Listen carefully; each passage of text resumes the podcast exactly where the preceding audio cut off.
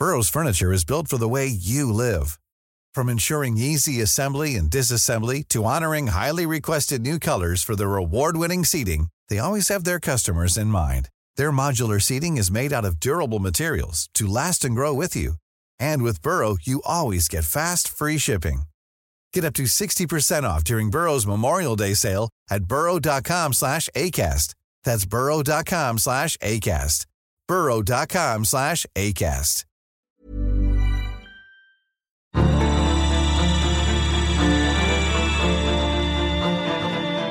It's the U.S. saying, we can't do this alone. We cannot deter both Russia and China um, alone. We need uh, allies and partners like Australia. Welcome to the National Security Podcast, brought to you by the ANU National Security College with support from policyforum.net.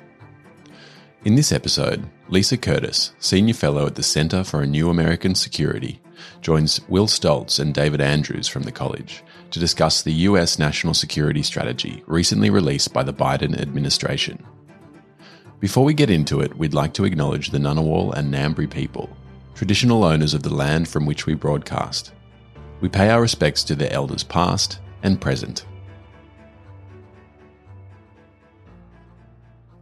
Lisa, thank you for joining David and I at the National Security College for a discussion. Well, thanks for having me. It's great to be here. It's very fortuitous to be able to have you in person in Canberra at the time of this recording because, um, as many of our listeners will know, the Biden administration has just released uh, the latest national security strategy, um, which I understand you were involved quite closely in producing the last national security strategy. So you've got a real uh, first person insight into how these um, important kind of keystone documents are crafted. There's a myriad of different things that David and I want to explore with this strategy, but we thought perhaps um, the first place to start, particularly for an Australian audience, would be to just give us an understanding of what actually is a national security strategy in the US context. Um, you know, how who's responsible for developing it, how frequently they put out, that sort of thing, because they are kind of um, an unusual uh, uh, feature compared with the Australian system. Well, the national security strategy is actually very important in the U.S. context. And usually a new administration, when they come in, that's one of uh, their top priorities is issuing a national security strategy. And as you mentioned, when I was in the Trump administration, uh, uh, the Trump administration actually uh, was able to publish its national security strategy quite early, um, December 2017. So, you know, less than a year uh, into its time in office. And basically, the the national security staff uh, contributes to this document. Well, actually, all of the the U.S. government, but it's it's really um, written and and drafted and organized by the national security staff, and they bring together all arms of the U.S. government, Department of Defense, State Department, Department of Commerce, um, to uh, basically identify the priorities that the administration, that particular administration, will take. Um, and then once it is issued, it becomes the sort of planning document and the driver for everything the administration is going to do on national security. So it's very important in setting the tone and the priorities of each administration. Uh, so the Biden administration took a little bit of time mm-hmm. in issuing its national security strategy, almost two years into its administration, but they did issue the interim guidelines, which came out about a, a, a year and a half ago, actually in the spring of 2021. Uh, so they did have uh, their general approach laid out uh, for the U.S. public. Um, but it, it is quite an important document. It's worth paying attention to. It's worth reading um, because it will tell you the priorities of this administration and what direction it's going in. Yeah, I'll, I'll let um, David jump in uh, in a moment. I just wanted to, I suppose, um, ask because you were so closely involved in the previous administration strategy. I mean, what what are the perhaps the the key features of continuity, but also the key features of difference in this strategy? Noting, of course, that you know the world has changed in some pretty dramatic ways since the since the 2017 strategy. Well, that's right.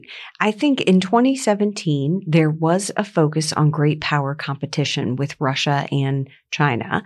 And uh, the administration, uh, the Trump administration was getting away from a, a, sort of singular focus on counterterrorism, which of course had framed U.S. national security strategy post 9-11 uh, for many, many years. Uh, but I think if you look back at the 2017 national security strategy, you will see that uh, the administration was recognizing that great power competition was beginning to frame the national security lens in the United States. But the Biden administration really goes um, much further in that direction. And we barely see the mention of terrorism, counterterrorism in, in the document. But I think a slight difference is the way the Biden administration's national security strategy uh, di- makes a distinction between China and Russia. Uh, on China, the emphasis is on competition, mm. uh, whereas on Russia, it talks about quote unquote constraining a profoundly dangerous Russia. So there is a distinction made in the kinds of threat or competition that we see from uh, Russia and China. Uh, but it's it really is heavily focused on the competition with China. It talks about what the United States is going to do internally to um, improve our ability to compete effectively with China, whether that is investment in our own technology sector, uh, what we're going to do in terms of market uh, economic competition, um, and it talks a lot about how we're going to work with allies and partners. And I think that would be another distinguishing characteristic of the Biden national security strategy as opposed to the Trump national security strategy. Um, really, the the Biden strategy uh, emphasizes that we must work with our allies and partners, countries like Australia and others, and it it highlights uh, several different initiatives that the administration is already taking to um, be able to work more closely with allies and partners to preserve that uh, transparent, rules based mm. international order, whether it's AUKUS, the Quad, the Quad being US, India, Australia, Japan uh, cooperation, the Indo Pacific Economic Framework, uh, the Indo-Pacific Maritime Domain Awareness Initiative. Um, there are, you know, all these initiatives that are already underway, and I guess that's one advantage to waiting almost two years before you put out your strategy. You can talk about what you're already doing. One aspect that I think is probably of interest to both the National Security College, but to the Australian uh, context, is that without, as Will said, we don't have a national security strategy. We had one in 2013, and that was the only one we've had. Mm. Uh, that national security encompasses a lot of domestic aspects as well as international. It's uh, a lot of transnational issues as well. So uh, the national security strategy talks about climate change, talks about COVID, talks about uh, sort of natural disasters and famine and all sorts of different things, as well as America's domestic political security, and that as being an aspect which it has to have stable and secure so that it can be strong and secure overseas. So how do these different aspects of domestic and international and transnational security, how do they all sort of mesh together into the national security strategy? Well, I think that's a great uh, question because you do have to have uh, political buy-in, um, you know, from the public uh, for your strategy. So you do have to connect it to the everyday lives of Americans. Uh, so I think, you know, that uh, is something that is definitely infused uh, in this new national security strategy.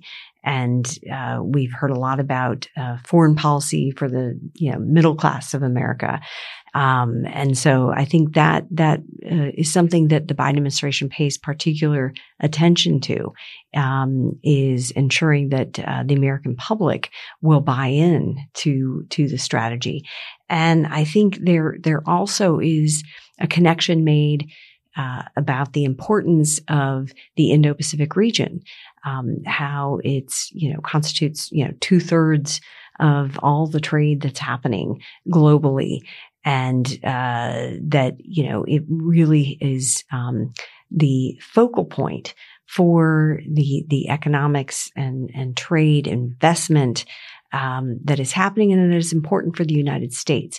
So I think it does make the case for why the U.S. needs to focus on this region and why the U.S. needs to um, uh, compete effectively with China. And so I, I think there are, um, uh, you know, specific things that the U.S. is doing to be able to shore up our own industries, particularly critical and emerging technologies.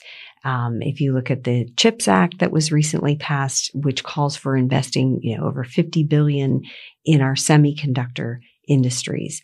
Um, so, you know, I think that's the way that you, you tie what's happening domestically and, you know, how is this uh, going to benefit the um, average American um, and why it's necessary for the U.S. to um, compete on the international stage, to be engaged, to develop its partnerships and alliances. Um, you've got to make that connection. And, and I think this national security strategy that was uh, just released does a pretty good job of doing that. Yeah, I suppose I, am not sure if it's a fairly new feature, but it feels like a new feature to have this really um, uh, blurred kind of bleeding in between the international and domestic spheres.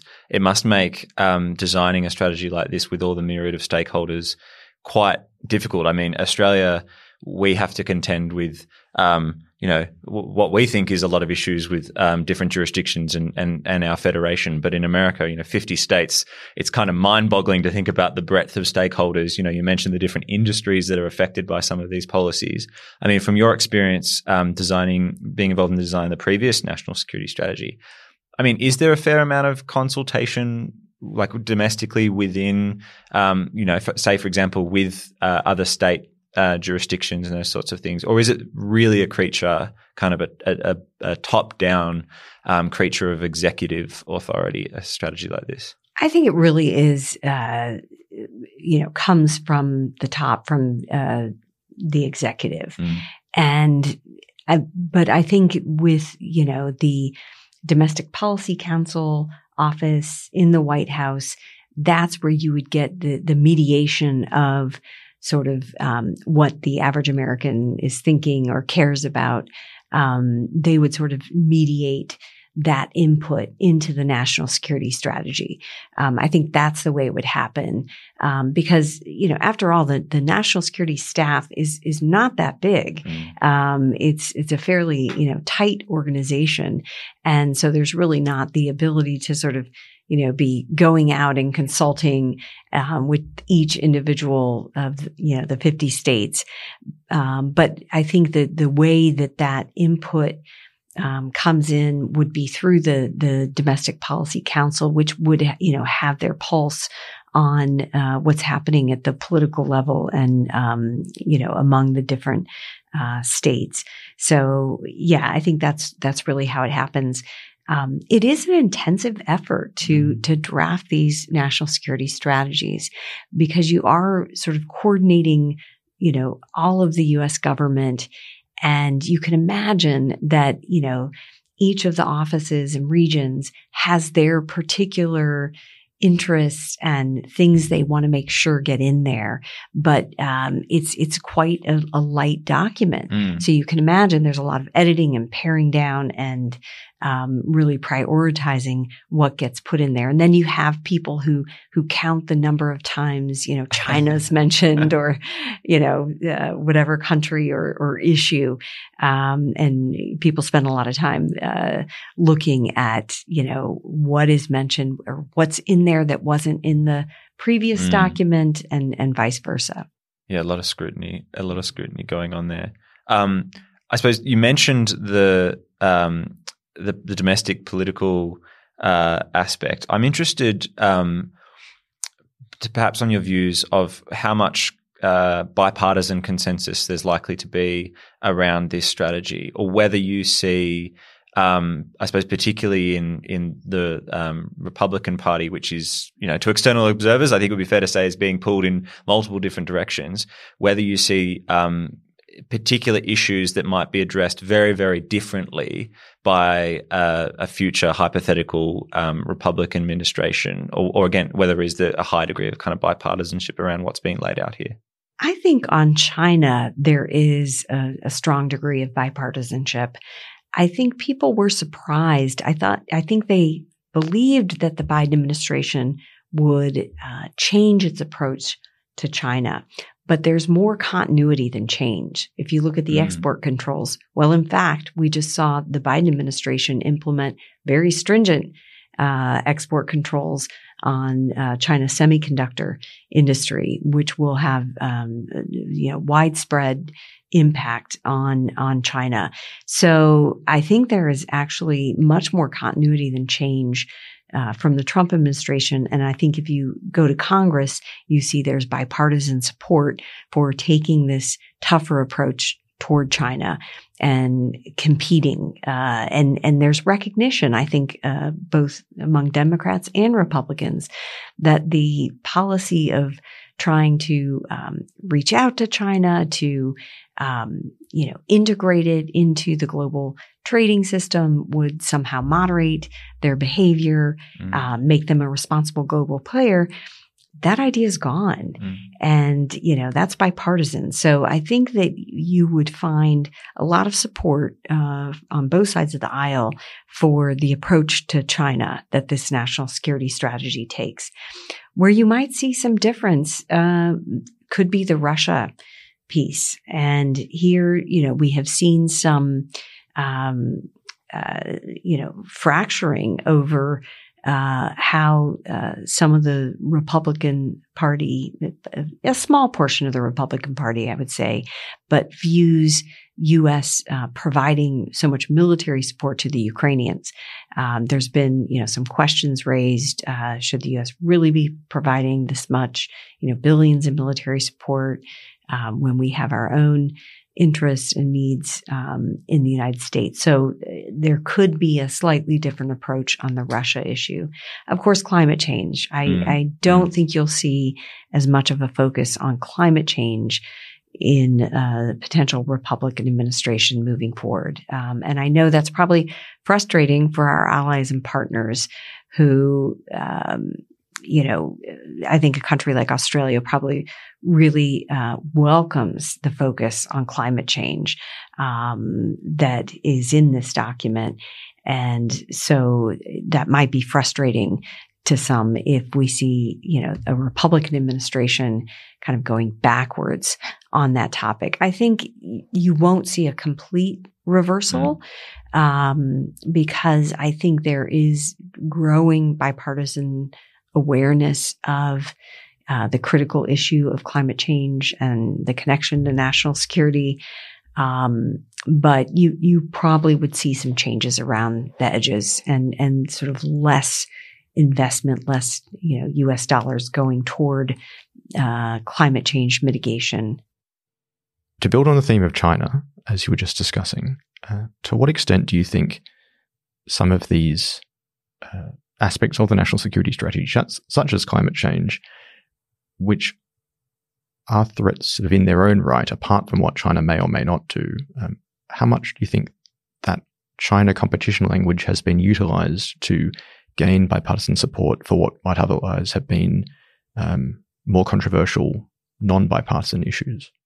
That's a really interesting question because you know, we, we're seeing now that um, the climate change technologies things like electric batteries uh, or batteries for electric cars rather um, you know a lot of the the technology is in china or the supply chains are connected to china for these climate change technologies.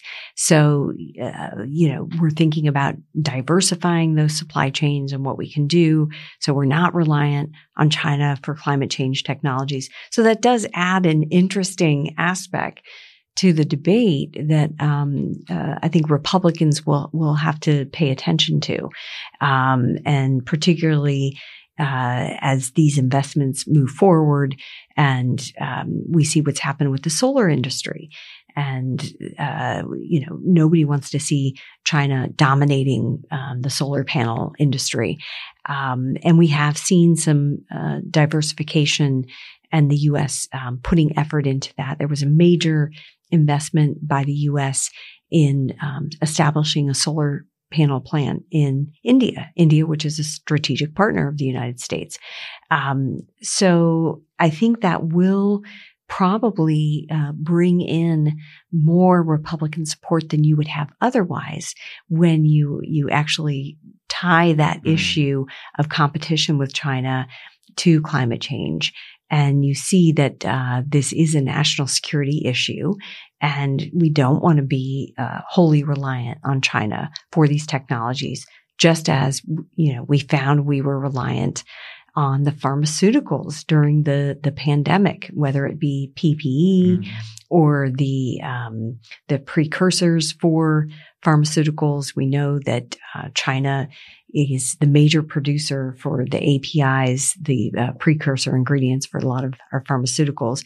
So it, it is interesting that the climate change issue is now directly tied in with the China competition issue.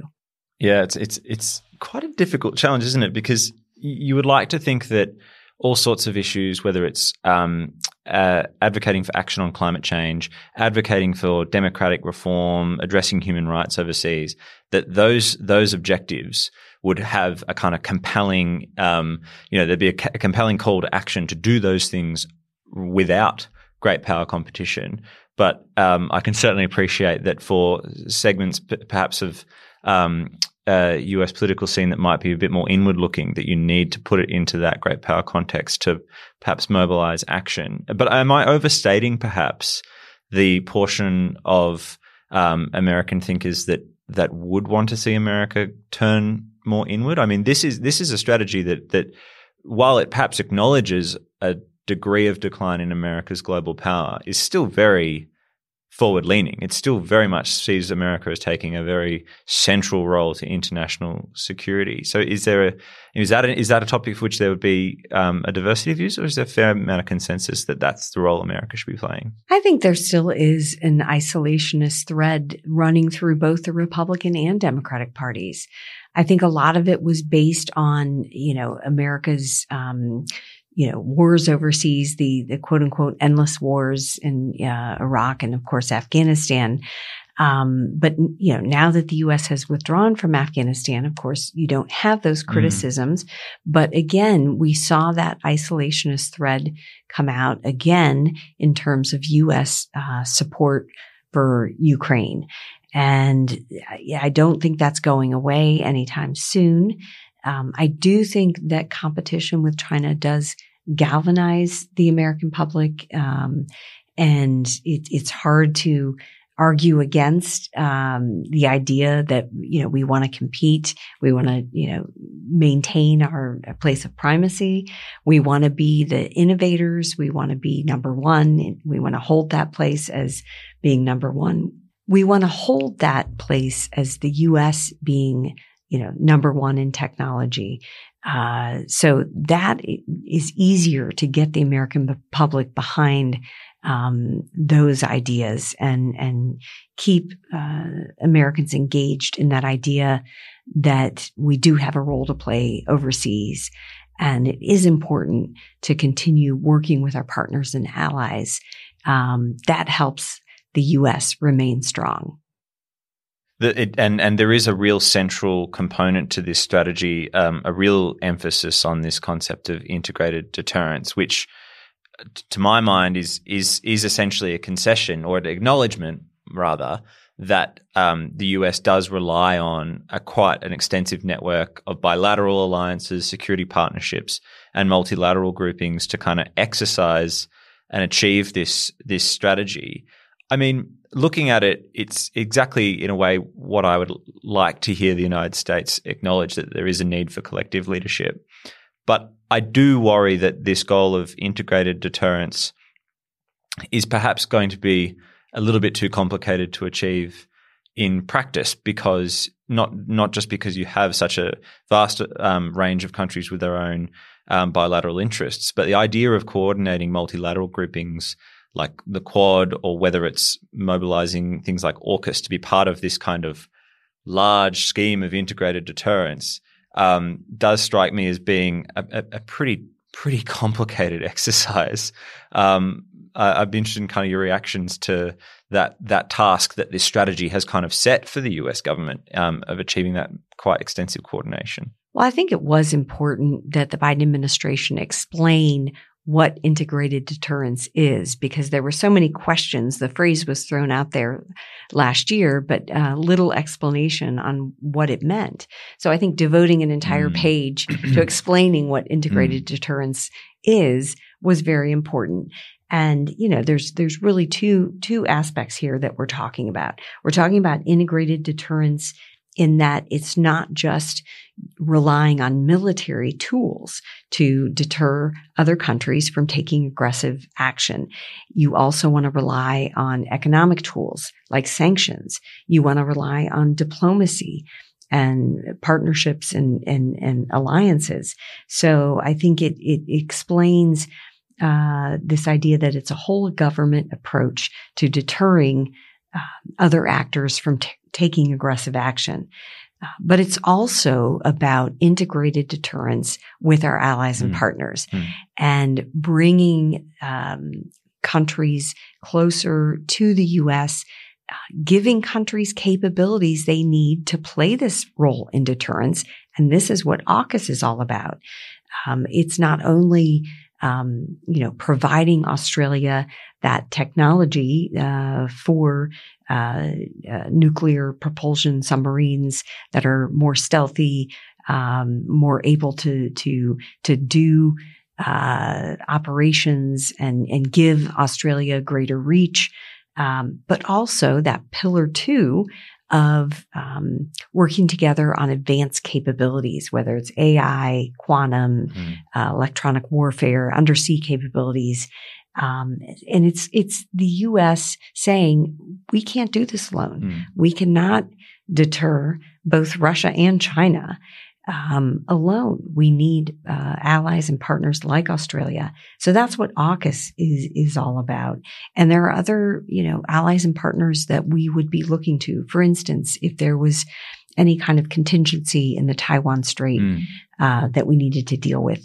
A country like the Philippines is very important in terms of logistics, basing, access, um, and of course, Japan is a stalwart ally that we will be looking at when we think about integrated deterrence.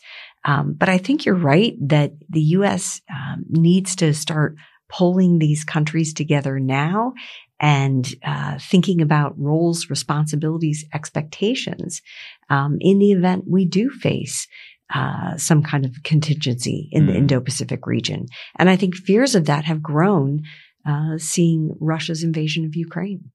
We'll be right back. Hiring for your small business? If you're not looking for professionals on LinkedIn, you're looking in the wrong place. That's like looking for your car keys in a fish tank. LinkedIn helps you hire professionals you can't find anywhere else, even those who aren't actively searching for a new job but might be open to the perfect role. In a given month, over 70% of LinkedIn users don't even visit other leading job sites. So start looking in the right place. With LinkedIn, you can hire professionals like a professional. Post your free job on linkedin.com slash people today. Around the world, democracies are in crisis. Leaders have become followers. Populists offer glib solutions to complex problems. And people search for answers. Block out the noise. Each week on Democracy Sausage, we go deeper to bring you insights from leading scholars, journalists, and commentators to help you make sense of the world. I'm Mark Kenny from the Australian National University. Join me at the Democracy Sausage Hot Plate every Monday and Thursday. Uh, the invasion of Ukraine has really been quite the um, quite the class in deterrence. It's it's really showing us how deterrence works in practice. And it, but one of the things that strikes me is that to make deterrence effective, you need to be able to clearly message to the adversary, and they need to clearly understand that message. My concern, I suppose, with this model of integrated deterrence is it relies on so many actors and is perhaps so multifaceted and so complicated that it's difficult to send very clear messages to China about um, about the resolve, not just of the United States, but of this entire kind of network. Um, uh, and maybe that's where um, kind of new new structures, new bodies might be required to to really send that message. But that's, I suppose, a, that's a discussion for the evolution of things like the Quad and and AUKUS as well about how we get that messaging right. But um, you know, I suppose it's it's it's a difficult task, but I don't think anyone's arguing that it's um, one that uh, the US should be abandoning. And it's good to see them, um, the Biden administration kind of really staring this problem in the face in this in this strategy. In that spirit, uh, as you were saying, Will, in terms of how do we message as as partner governments, partner countries towards this integrated notion of deterrence and of uh, countering some of the threats we're facing, is that one of the actual purposes of a document like the National Security Strategy? Is it as a a way of presenting a clear message from the US government that sets out its vision and its aspirations for how to tie these different countries together and saying, here's what we want to achieve, here's where we think you need to play a role. And that's sort of the starting point for this conversation of actually operationalizing integrated deterrence is taking it from a, as you said, sort of a, a point which we didn't really understand a year ago. Now we've got some more information, but is is this that next step along the way to going from a concept to an operational plan that links these different countries and institutions together? Yeah, I think again, at the heart of it, the national security strategy is aimed at um, getting, you know, the whole of the U.S. government moving in the same direction on the same priorities, um, and you know, demonstrating the the direction that the administration is is going in. Um, but it's it is a public facing document, and so there is recognition that the rest of the world is reading it too. And so that it is a message uh, to both our allies and our adversaries.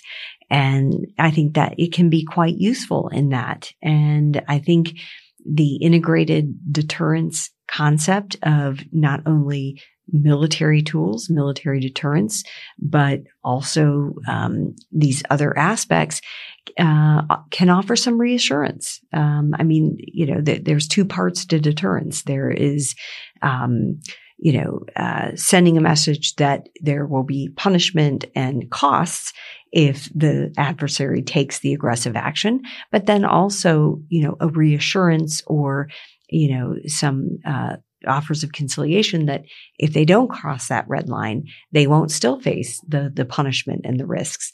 Um, and so I think that this document uh, can send that kind of uh, message uh, to adversaries as well. Now, of course, we do know there is a classified mm. China strategy document. So, you know, there is um, a time and a place for for not advertising mm. your full strategy uh, to your adversary. So, I think we, you know, we have to remember that. And let's not forget there was the Indo-Pacific strategy that was released in February of 2022 which uh, probably you know feeds into this uh, broader strategy, global strategy. Um, but I think it was important at that time for the administration to release that document, which was just a couple of weeks before Russia invaded Ukraine, uh, to sort of um, indicate that uh, this is an important region. The U.S. is invested in the Indo-Pacific, and that you know, even though we're focused on Europe, uh, rightly so, and, and Russia's invasion of Ukraine, uh, we still know the long term, mm. the most important long term priority is China and the Indo Pacific. Mm. The the other concept, which I, I, guess it's related to integrated deterrence, um, is is this idea of the kind of managed strategic competition with China that that, that the US believes that there can be a healthy kind of co- competition between these two these two great powers. I mean, what's your view of of that idea? I think we'd all we would all like to see an international system um, where that can take take place. Um, but there perhaps uh, is some cause for skepticism um, given the kind of seeming bifurcation, for example, of the two technology systems around United States and China. You know, we saw this uh, Biden's very firm act of kind of trying to decouple um, uh, the US and, and the West's um, uh, semiconductor systems kind of from the Chinese economy. I mean, do you think that this uh, this concept of a kind of managed strategic competition rather than anything more aggressive than that is that is that is that a feasible thing, or, or are we perhaps being a little bit too optimistic? I think it's feasible. And I, I wanted to point out that uh, on the day the national security strategy was released a couple of weeks ago, uh, the Center for a New American Security, where I work, co-hosted an event with Georgetown University where National Security Advisor Jake Sullivan expounded on the national security strategy. And he said some very important things on this very topic. Um, you know, he, he mentions that, you know, uh, uh, the U.S. doesn't want the competition to devolve into conflict. Mm. Um, and the national security strategy itself uh, clearly states that there is no change to Washington's Taiwan policy, that the United States does not support an independent Taiwan. Mm. So it's very, very clear on that point. Um, but one of the things that the National Security Advisor said was there is no interest in a new Cold War that's characterized by zero sum calculations and that divides the world into rigid blocs. He was very clear about that. And he mentioned this phrase that the U.S. wants to compete responsibly mm. and it wants to support a positive vision for the future and for the, the region. Uh, so I think that, um, that, you know, that's an important aspect of the national security strategy. Yes, it's all about competition, but it's also about avoiding conflict. Mm. And, uh, you know, after all, that's what deterrence is about. Mm. Uh, you know, you're trying to avoid conflict. I suppose, um, you know, it's it's worth bearing in mind that uh, obviously China China will get a vote in in how how successful that that competition competition goes, um, and that with deterrence there will also have to be presumably um, encouragement for more positive engagement, and we hope that that that happens. I mean, a, a lot's obviously going to depend on how uh, Chairman Xi decides to take um, the foreign policy direction of China um, in coming years. Um, while we have you, I wanted to talk about Russia because you mentioned Russia, and, and and there is that kind of other component of, of Russia sitting in this strategy. You know, while on one hand there's the the responsible competition with China, there is what I think I think it's the phrase is um, uh, constrain Russia. Um, what I found really curious about that aspect of the strategy is that it's actually making some kind of quite long term assumptions about the relationship with Russia, kind of beyond what the outcome of the war in Ukraine might be. You know, that, that conflict is, is obviously still ongoing, but the strategy is kind of very much setting in place that it's like, well, this is going to be a long term um, uh, challenge of dealing with Russia, and we're going to have to actively constrain constrain Russia. I suppose it's it's a little bit um, perhaps bleak in in imagining that any more constructive or positive Russian partner might emerge. Um, but I just found that that quite um, quite firm, you know, and I suppose a great power the United States is entitled to be entitled to be firm. Um, but uh, yeah, it'd be interested in kind of your take on on how Russia's been framed in in in this uh, in this document. Yeah, well, I think that's one of the reasons that the document was delayed. Um, I think the administration was very clear about that. They were going to release it uh, earlier in the year, and then, you know, unexpectedly, Russia invaded Ukraine. Although, of course, the U.S., um, as it got closer and closer, knew it was going to happen and was telling uh, our partners and allies that uh, we believed uh, Russia was getting ready to invade. Um, but you know, after the invasion happened, it really uh, changed the whole geopolitical scenario. And uh, I think rightly so, the administration delayed the release of the document because they knew this was such a consequential development that they had to account for, that it would have looked very tone deaf to, you know, release a strategy that was developed before the Russian invasion of Ukraine. and I think, you know, it, it, it comes out, um, uh, spot on in, in terms of, you know, Russia choosing this path to, mm-hmm. um, you know, pursue this aggression, trying to, you know, rebuild its erstwhile, uh, empire, um, and really trying to overturn the international order and thwart, you know, the UN Charter, uh, protecting the sovereignty of all nations. Uh, so I think that um, making that distinction between, you know, Russia's aggression and you know a China that uh, we want to compete with and uh, we recognize has the means to uh, really compete with the United States. Mm. You know, that's the distinction. Russia has already taken this very um, aggressive behavior that's disrupting the international order, but yet doesn't have the long-term capabilities to really challenge the U.S. Um, in a in a significant way.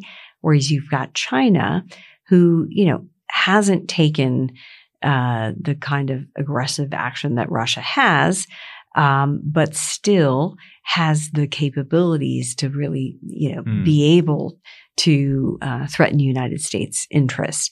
Um, and I think it's it's important to leave that space open, uh, you know, to to give China a sort of different path. Um, in fact, in the document, I think it says that, um, you know, it's possible for the U.S. and China to coexist peacefully and contribute to human progress together.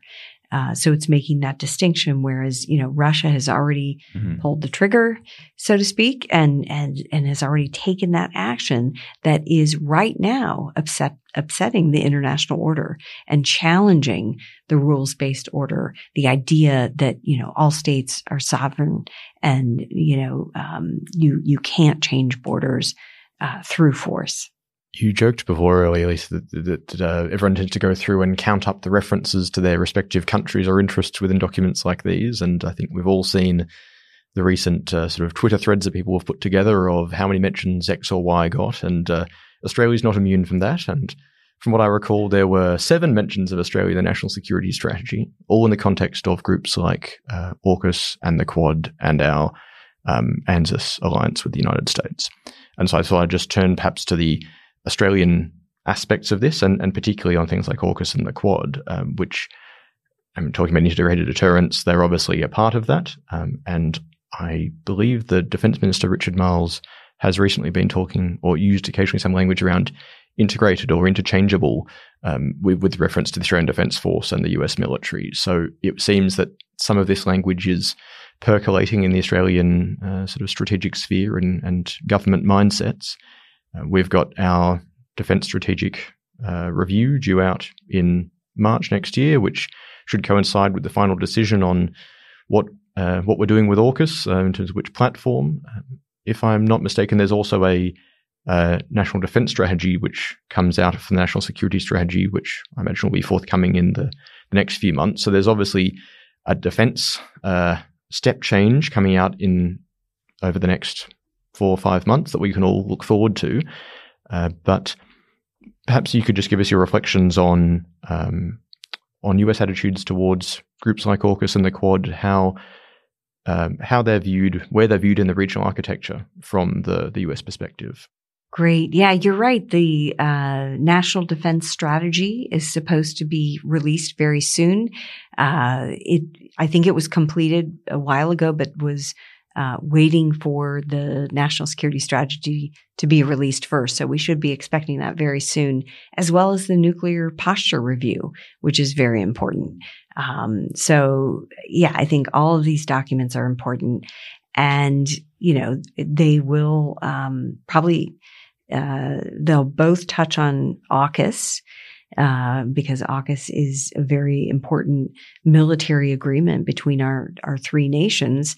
Uh, that is, you know, the number one example you could point to of the U.S. recognizing the importance of our closest allies and wanting our closest closest allies to have the capabilities um, they need and the capabilities that will help um, in uh, deterring uh, China.